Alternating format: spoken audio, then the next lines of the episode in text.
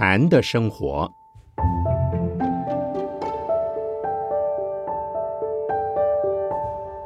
圣严法师著。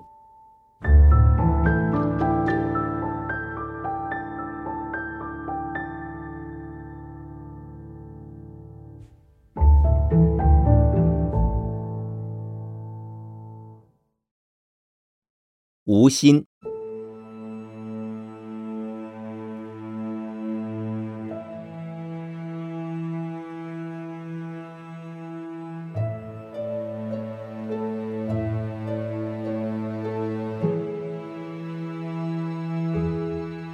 诸位之中，今天是有心来打坐、来听讲的有几位？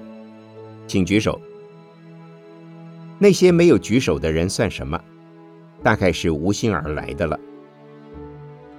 心里面本来没有准备来打坐、来听讲，结果却来了。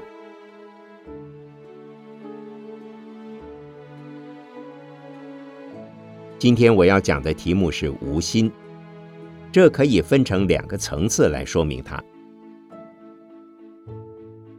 第一个层次，心不在焉的无心。常常遇到一些人，当你跟他讲话的时候，他嗯嗯啊啊，好像完全吸收了。等你问他，你有什么意见，他便一愣，说：“啊，请你再讲一次。”他根本没在听你讲呢。他很注意的看着你，似乎还听得津津有味，心却不知飞到哪儿去了。你问他时，他才如梦初醒。每个人几乎都有这种经验，因为对方谈话的内容与他无关，或者引不起他的兴趣，所以没把心放在听话上。像这种无心，就是心不在焉。这一层次的无心，并不是我们学禅的目标，但这种情况每个人都经常会遇到。有的人跟你喋喋不休的讲个不停，不让你漏失一句话不听，听到最后没有一句是对你有用的。遇到这种情况，你可以用认真的表情去听，却不必真的全神贯注，这便是无心的听。一方面自己不必那么紧张，一方面也能安慰那有心跟你讲话的人。他有心跟你讲话诉苦，你就让他诉苦，你的头脑则在休息状态。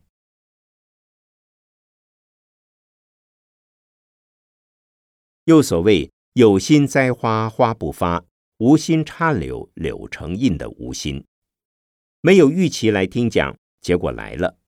没有想要探听他人的隐私，结果听到了；没有想到要做三宝弟子，结果因缘和合，竟使你出了家。这便是无心的因，却结出了意想不到的果。然而，对修行禅定者而言，这种情况会发生吗？会的。第一个层次的无心，任何人都会发生。初修禅定的人。功夫尚未纯熟，他很可能发生心不在焉的情况。除非已有了进一步的禅定训练，由于经常练习集中注意力的方法，使得头脑保持冷静和清楚，不仅对于跟自己无关也不感兴趣的事能够集中注意力，就是对于将要发生的事，也多少会有预见及预感，所以不会有意外的惊喜。或惊奇。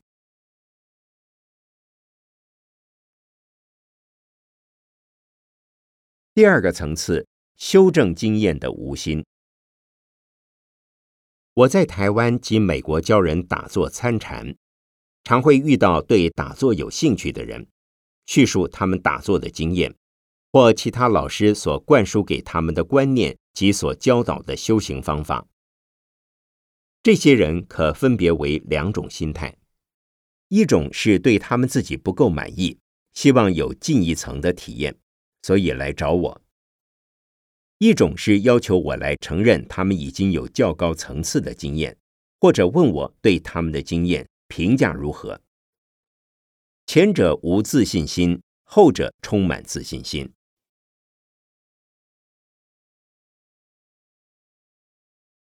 有自信心的人来我这里可能会跟着我一段时间，但他们的心态始终保持着先入为主的观念，仅是来看看我这地方在做些什么，直到他再也瞧不出什么新的名堂时，便会离开。这种人不会以我的道场为皈依处，因他们已有了自以为是的皈依处。至于对自己信心不够的人，他们来了，如果有缘，可能会留下，一直跟着我学。不过，没有自信心的人，在别处会觉得不满意，很可能是不遵从老师的指导，修持有偏差，得不到效果，就往别处跑。结果来到我的地方，依旧维持那种态度习惯，我亦无法满足他们，使之产生信心。结果还会走向别处。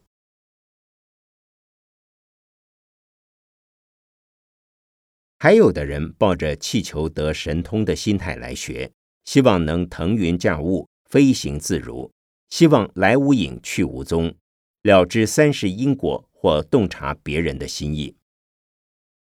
由于有所追求或执着，和前面所说的先入为主、不受教导等，同样都是有心而来。都是修行禅定的障碍。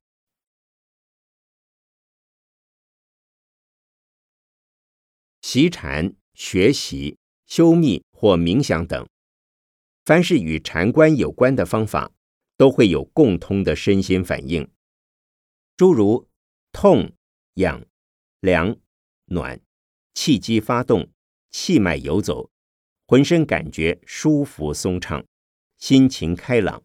身体日益健康等，大致上不会有多大差别。可是外道都有执着，最粗浅的是重视身体的反应，较深的是重视心的反应。禅的修行者把这些反应视为修行过程中的现象，既不重视它，也不排拒它，否则便会成为进入更高层次的障碍。甚至被这种反应所困扰，无法安心修行。凡执着身心反应的任何方法，都是外道法，而不是佛法。佛法不否认有这些现象，修学佛法的目的，则不是执着这些现象，故要疏解它、疏导它。最好的办法是不管它。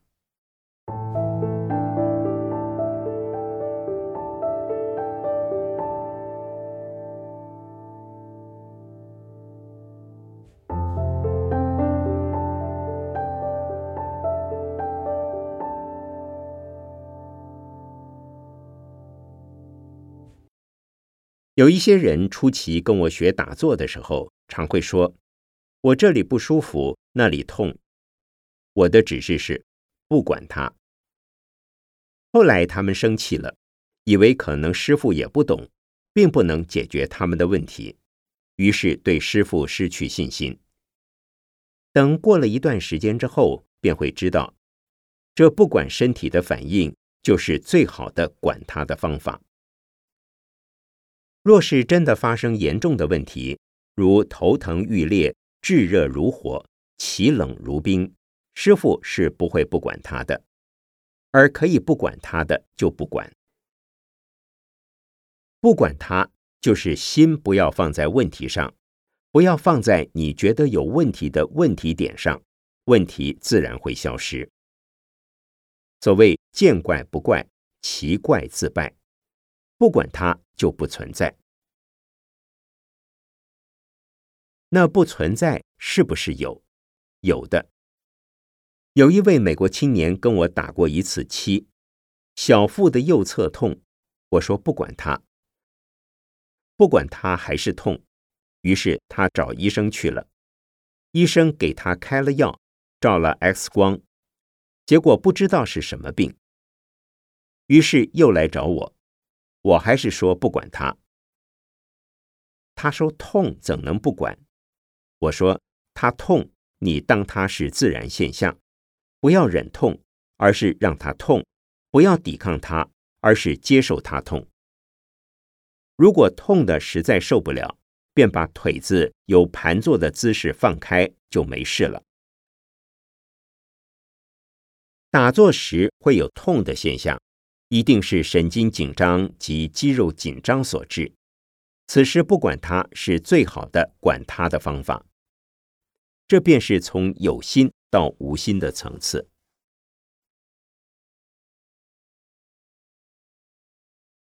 当我们注意力很集中时，身心会产生种种的反应。反应产生之后，你要注意的不是身心的反应。而是注意你的方法，心不要放在反应上，便会自然稳定，由反应产生的问题自然解决。还有，打坐时的气动乃是自然现象。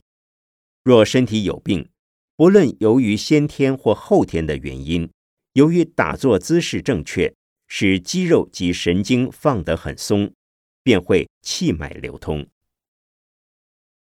当气脉流遍全身，经过不健康或坚硬的部位时，便会产生痛、麻、酸、痒、移动、跳动等的反应。这表示气机正在打通身体有问题的地方，这是好现象。但如果你注意它，并且试着指挥它，变成了道家所修的导引，着重精、气、神、和车。任督二脉等的修炼，密宗则有明点、气、菩提、心、轮、脉的修持法。以道密二家的立场，他们都有高超的说辞；然在禅的立场看来，那些现象都没有离开身体的气动、脉动，而仍执着于身体的反应。在这种执着下，如果是初修者，因为气动的关系，皮下组织如不畅通，会发生受阻的胀痛。若身体健康，打坐时也能把握松的原则，则每个细胞中都有生机勃勃的作用。这和新陈代谢不同，新陈代谢太旺盛是反常的生理现象，打坐气脉的旺盛。却会使全身柔软舒畅，像每个毛孔都打开了窗户，在呼吸着新鲜的空气。诸位如果在清晨打开紧闭的房门，到花园走一遭，便可体验到如此舒爽的滋味。很多人在打坐时，感受到全身皮肤的毛孔都得到了新鲜空气般。因而产生了如释重负的轻松自在，便以为是得大解脱了。这根本还在错觉当中。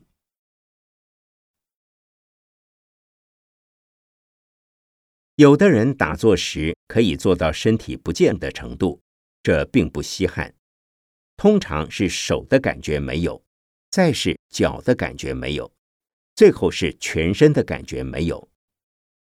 当他做到手。脚身体不见了，很可能就开始紧张，要看看是在还是不在。经此一看，一切又有了。这种情形，仅从不管它所产生的效果而言，这是第一阶段。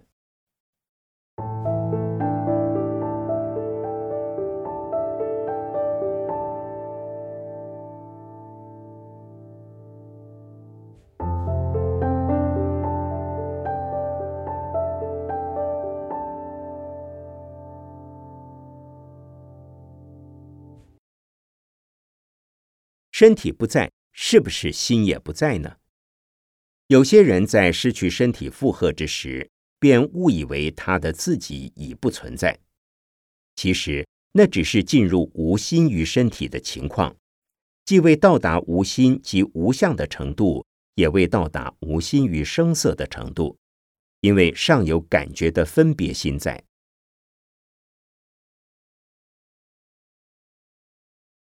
感觉的分别心是什么呢？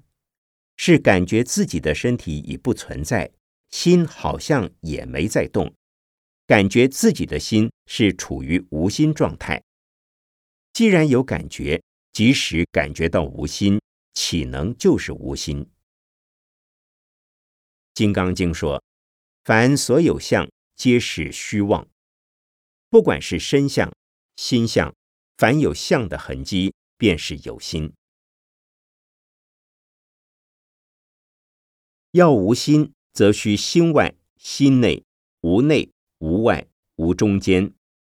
心不直身，亦不自直其心，既不直有，也不直无，以为身心世界一切如常，故非无心。纵然体验到已能解脱自在，仍非无心。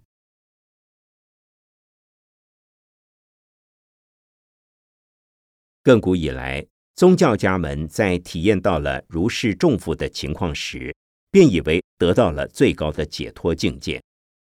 其实，即使从时空得到解脱，也未必就是无心。若有一丝的解脱感，仍未脱离世间定的层次。有内有外，固然是有心；内外合一，还是有心。基督爱世人的博爱，孔子的仁爱。均未超出有心的层次。基督教说万物创发于神而回归于神，这是内外合一的经验以后所产生的神学理念，乃是统一之中的对待。也就是说，其在主观的根本经验是统一的，而客观的事实上是对立的。而孔子所谓成人的人，却是从主观的对立中看其根源的相同，乃是对待之中的统一。即是说，主观的现象虽然对立，客观的根本却是统一的。很明显的，基督的爱是出于他主观经验的统一，孔子的人则系他对于客观的事实观察。故皆不出有心的层次，但是宗教家与哲学家虽仍属于有心，已是可歌可颂了。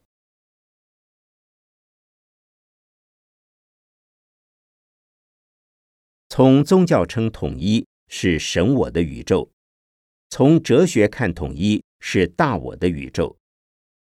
既然有我，不论叫他什么名字，便不是无心。但神我及大我的经验虽属有心，得到它不容易，失去它却很容易。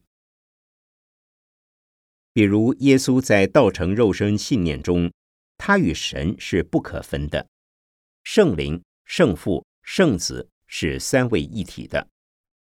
可是当他被钉在十字架时，却觉得神已离他而去，所以要喊：“我的上帝，我的上帝！”为什么要离弃我？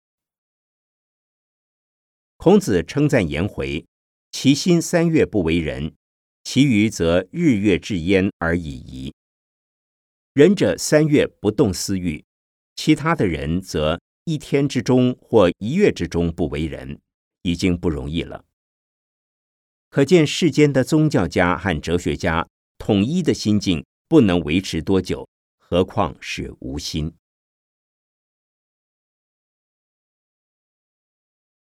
中国的老子已经看出了这个道理，所以他说：“万物之母是有，有的开始是一，一不是道，真正的道是无，故称无名天地之始，然后才说道生一。他不执神我的一，也不取大我的一，因为有个一，即不能持之以恒，唯有无才能观其妙。”所以，庄子主张圣人不死，大道不止，即由于圣人的人心还是无常的。正因老子主张无字，近世太虚大师说他已至非非想处的境界，就是也从现象界获得超越，但其尚有一个无在，仍非绝对超越。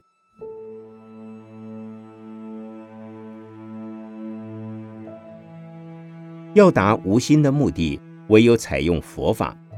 不论顿法、剑法，都有一个原则，就是舍有、舍无，也舍中间。虽用方法，而不得执着有无中间的任何境界。在中国的禅宗，就是用话头、公案、打破疑团等的方法来锻炼修行者，达到无心的境界。此无心，既不助于有，亦不助于无。如《金刚经》所说：“因无所住而生其心。”以禅宗的方法，可达到无心的目的。达此目的之后，也不能保证永远处于无心状态，否则便已成佛。但是能有一次这种无心的经验，即称为见性，或名为破参。从此之后，奠定了信心，还得继续不断的努力修行，以其将无心的状态维持的越来越久。